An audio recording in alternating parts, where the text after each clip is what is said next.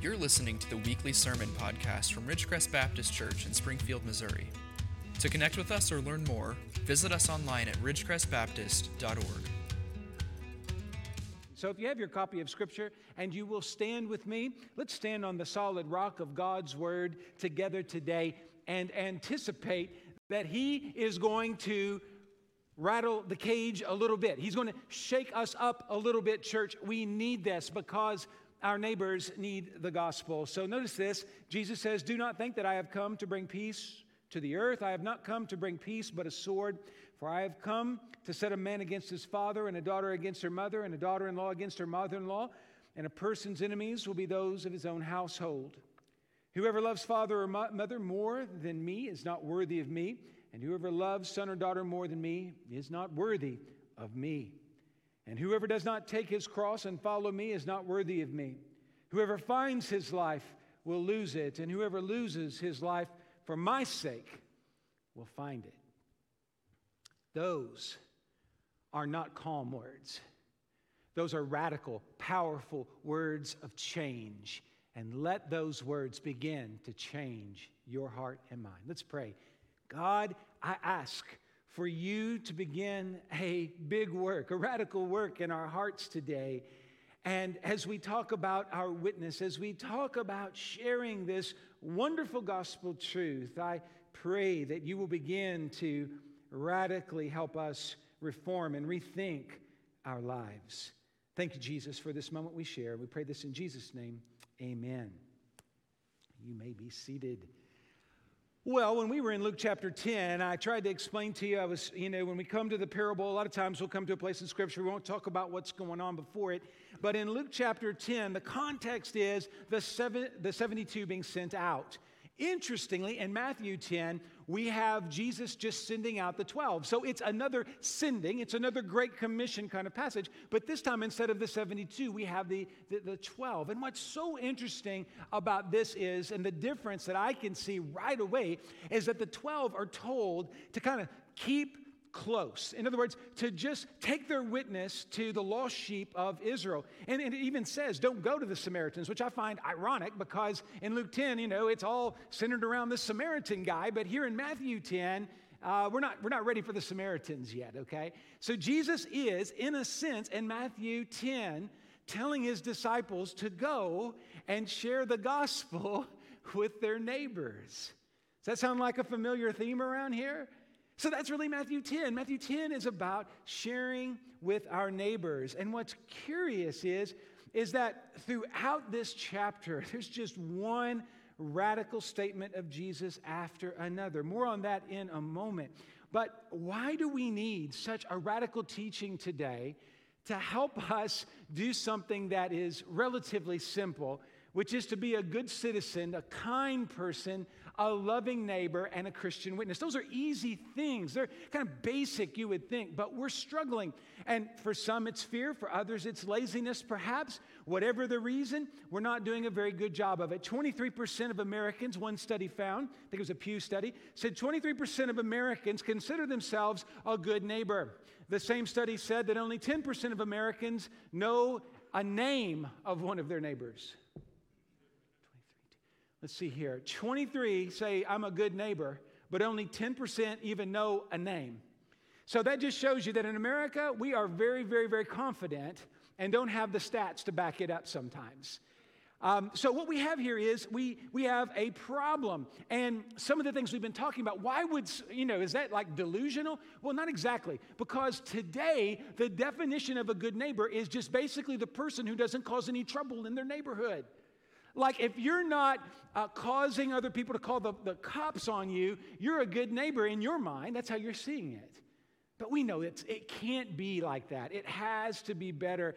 And here in Jesus' words, we find a challenge. It's, it, we have to like go back to the beginning. We need these radical teachings to remind us that we may not have it all together. We may be a little overconfident, actually, in even our Christian walk, thinking that we're doing it right when maybe we're not. It's kind of like you just earned your PhD, but then you go back to the kindergarten class to go over and brush up on your ABCs. I feel like that's what the church needs to do. We have Sunday school class, we come to worship, we have all these discipleship opportunities, but when it comes right down to it, some of the ABCs aren't getting done. And the New Testament prepares us for a radical new lifestyle, friends. And the problem is, is we've tried to tame our faith's radicalism. We need to understand that Jesus is calling us to do something big. And when we try to tame the Christian faith, we are robbing it of its very fire power. We need the power of Jesus. We need the power of the Holy Spirit. And when I read Matthew 10, and I encourage you to read the whole chapter, it's powerful, you'll see that Jesus is kind of like a, a commander on the battlefield. And in a little bit, I'm going to read from Romans 15, and we're going to see from, from Paul the same kind of, of uh, feeling that he is a battlefield commander telling us to go out and do the work of the kingdom. And I think that as Christians, we look out and into the culture today and we see a lot of menacing fortresses. We, it seems like there's the, the enemy's on the move in so many places. But here, Jesus is telling us that we've got to go even if there's danger. Let me just show you a couple things. In Matthew chapter 10, look at verse 16. Jesus says to his disciples, I'm sending you out as sheep in the midst of wolves. He says in verses 18 and 19 that they will be delivered over to Gentile kings and authorities, and they will be called names. They will be derided by the, the Gentiles, just as Jesus was. Chapter 10, verse 25. And yet Jesus says this He says, Have no fear of them. Jesus tells us to witness even when there is going to be trouble. There is reward in a faithful witness. Notice this Chapter 10 also says in verses 31 and 32, listen to this. So everyone who acknowledges me before men, I will acknowledge before my Father who is in heaven. And negatively, he says, but whoever denies me before men, I will also deny before my Father in heaven. So listen, the stakes are real and they are high. God is calling us to be faithful witnesses, and there is no middle ground here. We need to make sure that our witness is growing and that our relationships are growing as well. So let me just put it to you this way it's kind of simple math. If we say, okay, uh, we know we need to share the gospel more, how do we do that? Well, the most basic way is to be intentional about building relationships. Because before you can ever share the gospel with someone, you need to build a relationship. So get, in, get out of your mind for a moment the, the, even the concept of neighboring. It's not so much about that, it's about building relationships. We are not going to be able to witness to people if we're not building those relationships. And every single one of us, we have to say, okay, where can I uh, reach out and begin to build those relationships? And the obvious place is by caring for our neighbor. We've been given authority over spiritual darkness. Chapter 10, verse 1 tells us this. In fact, the gospel gives us healing power. We are told in chapter 10, verse 1 as well. We have the Spirit's guiding voice helping us. Chapter 10, verses 19 through 20. And we can be fearless in Christ. Chapter 10, verse 26. Jesus is telling us that we have a difficult journey, but he's telling us that he will not leave us nor forsake us. He is with us. And so, what we need to do, church, is we need to begin to have a radical rethinking of our lives. And it all starts with us understanding that Christ, He is our commander in battle. I just want to encourage you. In the last few weeks, I've noticed in the first service, and not so much in this service, but sometimes in this one, that I, I can, it's weird, you know, I have this great hearing. I, sometimes people are kind of chattering and, and kind of doing their own thing. I used to walk down off the stage and do some pretty embarrassing things. I don't ever want to have to do that again. So, you know, uh, listen, I think God's got something for us. Don't be a distraction to your neighbor, all right? Let's listen very well today because we need to hear from Christ, our commander in battle. Now, loving your neighbor isn't exactly like going to war. Okay, I know the metaphor is a little too strong because my guess is is you probably have some neighbors that are like young families that have these little cute kids. You're not going to war against them and Maybe your neighbors are, are older, sweet, sweet grandma and grandpa. Okay, we're not, we're not trying to pick a fight with grandma. What we're saying is, is we want to have intentionality. We want to have a strategy. We want to realize that our battle isn't against flesh and blood, but many times uh, it is, it, it's inside of our own hearts. The battle begins in our own hearts, where the enemy gives us all the reasons for not doing the right thing, for not caring for people. We want to be open to the reality that sometimes we just lose the battle of the heart and for the heart. Uh, Today, I, I really want you to know I, it's not like we're going to, as you walk out of here, we're going to give you your marching orders and, you know, the, the, the 10 houses, you're going to go knock on their doors today or anything like that. We're talking about baby steps. Today, what we're talking about is just letting the Spirit begin to convict your heart about those relationships in your life and what you are doing to make them better and giving you some impetus, maybe challenging you just a little bit to get out of your comfort zone because our Lord Jesus came from heaven to earth to save us. John 1:14. Jesus came much further to reach you than you're going to have to go to reach your neighbor but you're still called to go. And we need to be bold and we need to hear Jesus. Jesus in Matthew 10 is forcing us to face our fears. He is admitting, he is saying to his disciples that they are going to run into problems, but it's not about the problems, it's how you think about the problems. Look at the very first verse of our text where Jesus says there in verse 34 do not think. Now, don't take that too far because we do want to think. But the, the, the point here is don't think in the wrong direction, don't think amiss, is what Jesus is saying. He wants us to think right. And what he begins to do is he says, Listen, you may think that I've come, and, th- and let me just kind of contextualize this. I think he's saying to his disciples, You may think that I have come to be a worldly king, but that's not what I'm here to do. I am here, I think Jesus is saying, to do something on a soul level. Jesus came to bring the kingdom of God to earth. That's what the message of the gospel is, according to this chapter, Matthew chapter 10. Jesus says, Quit thinking like the world. Quit thinking about kingdoms and political systems and power structures. Start thinking about souls. And so let me say this to you, church. It's not about the strategy we're going to give you this year, but I am asking you to think about souls. Do not think that we have an agenda to make our name great. Do not think that we have a plan that is all about just church growth. Listen, we are into kingdom growth. We want to see God gripping hearts and grabbing souls and rescuing them from death and the grave. Do not think that Jesus came just to bring peace. Notice what it says. It says, No, I came to bring war. And the language of verse 34 is very visual, kind of throws down a sword, literally. He commands us to love Him more than we love anything else, even if that causes division. Notice the relationships mentioned man, father, daughter, mother, daughter in law, mother in law. And I just think that's so funny that he has to throw mother in laws in this. You know, it's, you know, it's crazy, but, but we get it. It's talking about our key family connections. Jesus' words here are radical. He's telling us to put him before our families. And you say, what, what does that mean? He says, Well, you're not even worthy of me if you're not willing to do this. So let me just make it plain. Jesus is not calling you to be the rebel in your family, but what he's saying is if you will make me the Lord of your life, I will organize your life. I will prioritize your life. You can love your family well when you are in love with Jesus. And we need to count the cost. We need to be willing to put Jesus first because when He is the king of our heart, when He's the general of our lives, then our families are going to be blessed by that. Our families do not suffer when we are following Jesus. Our families are going to grow in grace as well. I believe that. But we need to realize that following Jesus may require some cost. And I know that in the church today, it seems like we, we only want to hear the messages that say that if we follow Jesus, if, if, we, if we do the right things, that everything will work out, we'll be blessed.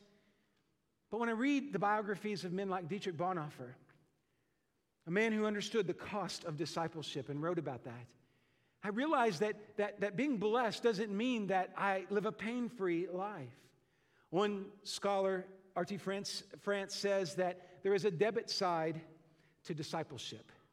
And I think that's a shocking thought to most modern American Christians, that there's a debit side to discipleship. Because most of us, when we think about discipleship, we're thinking, oh, I'm going to learn more about Jesus. Oh, I'm going to learn how to share my faith, which is, is good. That's what we want. But sometimes being a disciple of Jesus, there's a debit side, and we're going to have to pay. We're going to have to pay some of our strength, some of our resources, maybe even our very lives. There have been so many martyrs in the last hundred years, more than at any other period in the history of the church. To serve Jesus in this world today is not the safest thing to do, but it's the only thing to do when you are a child of God. It's a shame that what I said there is kind of hard to take. It, it's like it, that hits us, and, and we're like, wow, like, is that right?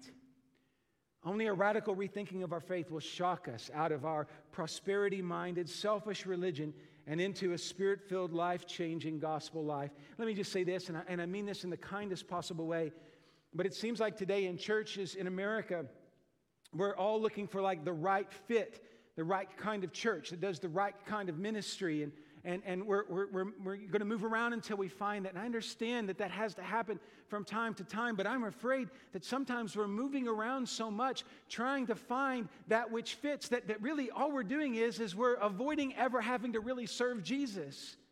That we're not staying uh, set long enough for God to really get a hold of us.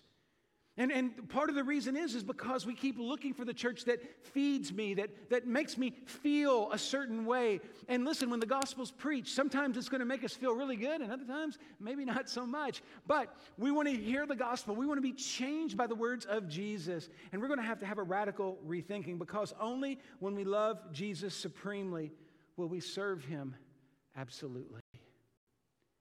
And I feel like today that's the problem that we're facing is that we, we are lacking in that loving um, demeanor. We're not loving Jesus with all of our heart supremely. And that's why our serving seems to be, well, not so great. We need to follow Christ in battle. And these words, verses 34 um, through verse 37, really show us that need for the church to follow Jesus as our general, our king, our Lord, our everything. But to do that, there's a cross to bear. Take a look at verses 38 and 39. When Jesus spoke these words, his disciples did not know what you know. And that is that Jesus would die on the cross for their sins. He had, Jesus had hinted at that, but they had no way to comprehend the profundity of the cross, or for that matter, to think of the cross in any way that was positive. But listen to what he says. And whoever does not take his cross and follow me is not worthy of me. Church, listen, whoever finds his life will lose it, and whoever loses his life for my sake will find it.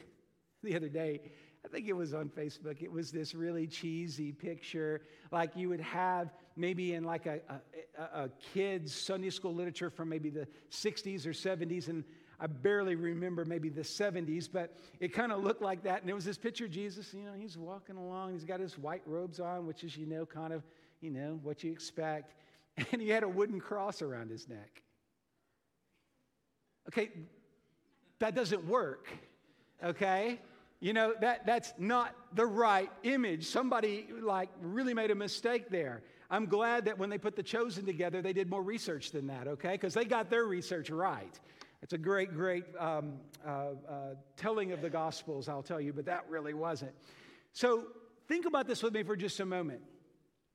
If you were a disciple of Jesus uh, a year or so before his crucifixion, when the word cross came up, there was only one thing that came to your mind, which was watching people suffer about as much as a human can suffer as they die. It was a punishment from Rome that was dreaded. Why? Because a person, especially a Hebrew, that was hung on a cross was, according to the scriptures, cursed of God. So it wasn't just that the body would suffer, but in their mind, that meant that the soul was lost. Jesus' language here is as over the top as it gets. He doesn't go from first to second, he goes from first to fifth. He wants these disciples to realize that following him is going to require extreme suffering for some of them. And Peter, we know, was crucified upside down. So this was a literal thing for him. But the image here is not as much literal, I think, to all 12 as figurative. He is telling them that they need to be ready to suffer for Jesus. And if they're not willing to do that, they're not worthy of him. That's, that's strong language. Let me throw a few things out at you here. We are afraid of having a cringy conversation with a neighbor when Jesus is telling us that we should be willing to be nailed to a cross for our faith. Man. People in the church today talk about Jesus saving them and blessing them. I want more blessings. I want more blessings. Of course you do, because you're sinful. And you think that the blessings are flesh. That's not okay. We have a shallow sort of faith in our country today, and we act like that's okay. And Jesus' words here, well, maybe he didn't mean them this way, but let me tell you, Jesus doesn't say, You may experience a hangnail for me. No, he says, They may hang you by nails on a cross. These are hard things. In fact, Jesus says there are a lot of people who are finding their blessings and are actually losing their lives. See that in verse 39? They're trying to seek a life in this world and they're losing it. Those who are willing to lose their life, however, Jesus says, are finding life. We have to call out, and we can call it the prosperity gospel, but it's much deeper than that. Any kind of Christianity that's in goal is just our creature comforts, is not in keeping with the message of Jesus in the scriptures. Jesus is not giving us, like, you know, the light-hearted way of Christian living. No, I believe that He is calling us to not conform to the world. The way of Jesus is here to transform the world. And the reason why we're not salt and light is because too often we have conformed. We're listening to the voices of the world instead of the, the voice of the Savior. And Jesus is calling us to something big. And if we are following Jesus, if we are being obedient in these little things, I'm telling you, God will open doors. He will help us to be kind and gracious. If we will crucify our fears, if we will get over our laziness, our spiritual laziness, we will see God do incredible things here at Ridgecrest and here in Southwest Missouri. We need to ask God to help us to, to nail all those fears to his cross. We need crucified hearts. We need fearless souls. And then we will have strong love, strong Christians exhibiting strong love for the nations. Turn in your Bibles, if you have your copy of your scripture there in your, in your lap, uh, to Romans 15. We have it on the screen for you too. We, we have you covered either way. But Romans 15, have it open there if you want, though, and look at the text and let it just grip you because Paul's statement on neighboring really is Romans 15, 1 through 3. He says, We who are strong have an obligation to bear with the failings of the weak and not to please ourselves. Let each of us please his neighbor for his good to build him up. For Christ did not please himself, but it is written, The reproaches of those who reproached you fell on me.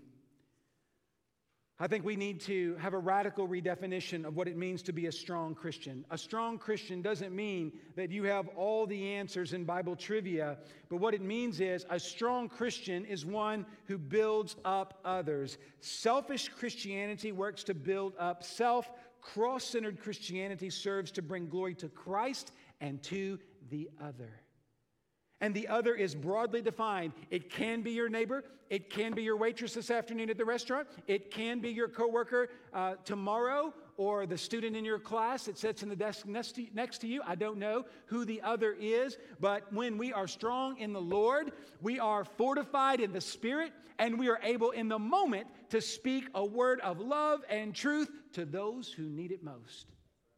And I am convinced, I'm just going to brag on you guys. We have some incredible believers in this room who have a, a wonderful gift, a wonderful testimony that is worth sharing. And I'm going to tell you, where's your heart? Where's your heart? Because you've got the story, you've got the spirit. You can do what God wants you to do. You just have to have courage today. And don't forget, we who are strong, Paul says, have an obligation This isn't an option, but an obligation to bear with the failings of the weak and not to please ourselves. Quit pointing out the problems in the church and become a solution. Become a witness. Don't worry about what other people are doing. Make sure you are loving others well. Love your brothers and sisters in Christ. We are called to encourage one another. I'm not here today to tell you that you're not doing your job because many of you are powerful witnesses for Jesus, and I love you for that.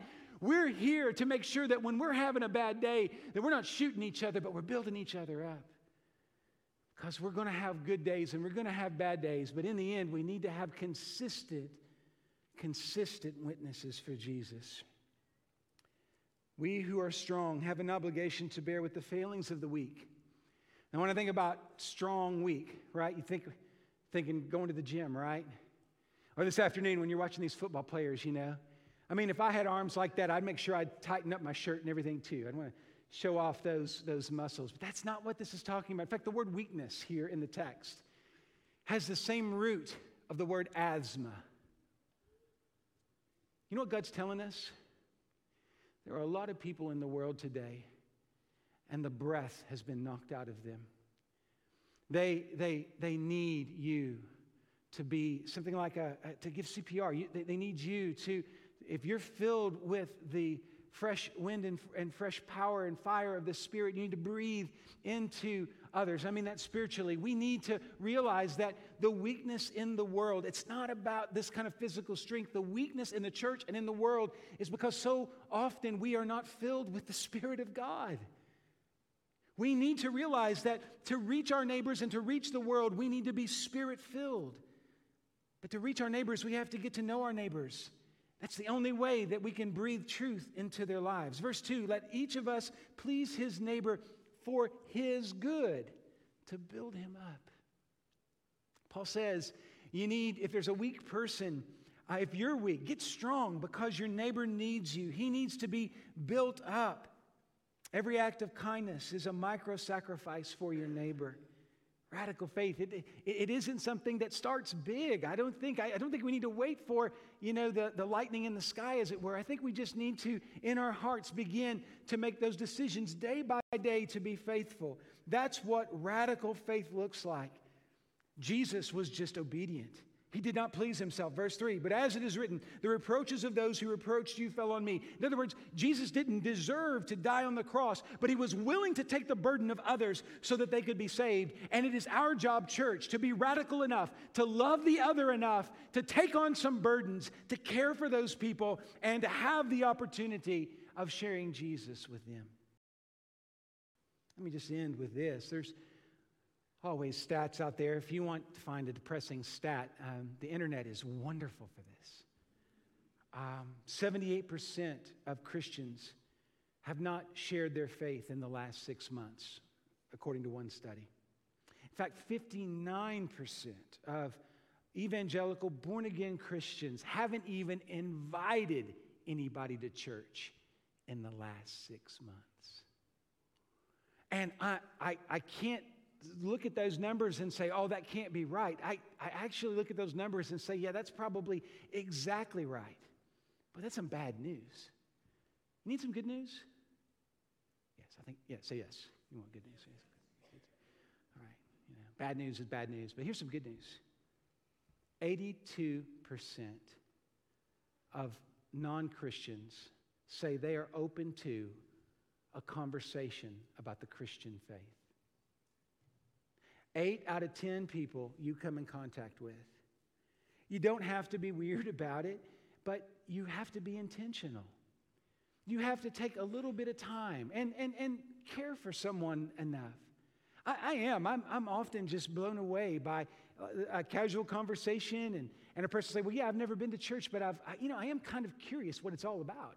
Especially when you live in Springfield and either, you know, you either go to a bank or to a church because that's only two structures in the whole town. I mean, that's all we have are banks and churches, right? I mean, it's just one or the other. And so people that move here from out of, out of state, like let's say someone comes from Washington State or something like that, or, or even from another country, I think sometimes they're, they're, they're like, wow, look at all these churches. And there's an opportunity there. But will we be faithful? Will we be faithful? And this morning, there was, there was a, a visitor here, and um, someone just took the time to say, Hey, are you new here? And, and, and this person came to me afterwards. They were so proud of themselves. And I loved it. it was, the enthusiasm was great. So I normally don't do that. And so this, this lady was applying this principle right there, and this person was overjoyed to have that. And don't think, I mean, the, the, age difference was huge. It was just someone loving someone else, someone taking a, a baby step. I'm telling you, the world out there is looking for us to be loving. Now, here's the deal this talk of radicalism, if that's where we start with our neighbors, we go knock on the door, hey, I'm a radical Christian. Well, that's probably not going to work really well. But here's what I want you to hear, church. We need to hear the radical teachings of Jesus because I don't know what it's going to take to light a fire in your heart. But most of us, we don't have much of a fire. And we spend a lot of time making excuses for not being a good witness instead of being in the altar surrendering. Before you're going to be a good neighbor, you need to have a radical rethinking of your life. Jesus is telling us that in Matthew 10, and Paul is telling us that in Romans 15. And that radical new life, you know, it probably just begins with the small step of repentance in the altar. Let's pray. Thanks for listening. For additional resources, to learn more about us, or get connected, visit ridgecrestbaptist.org.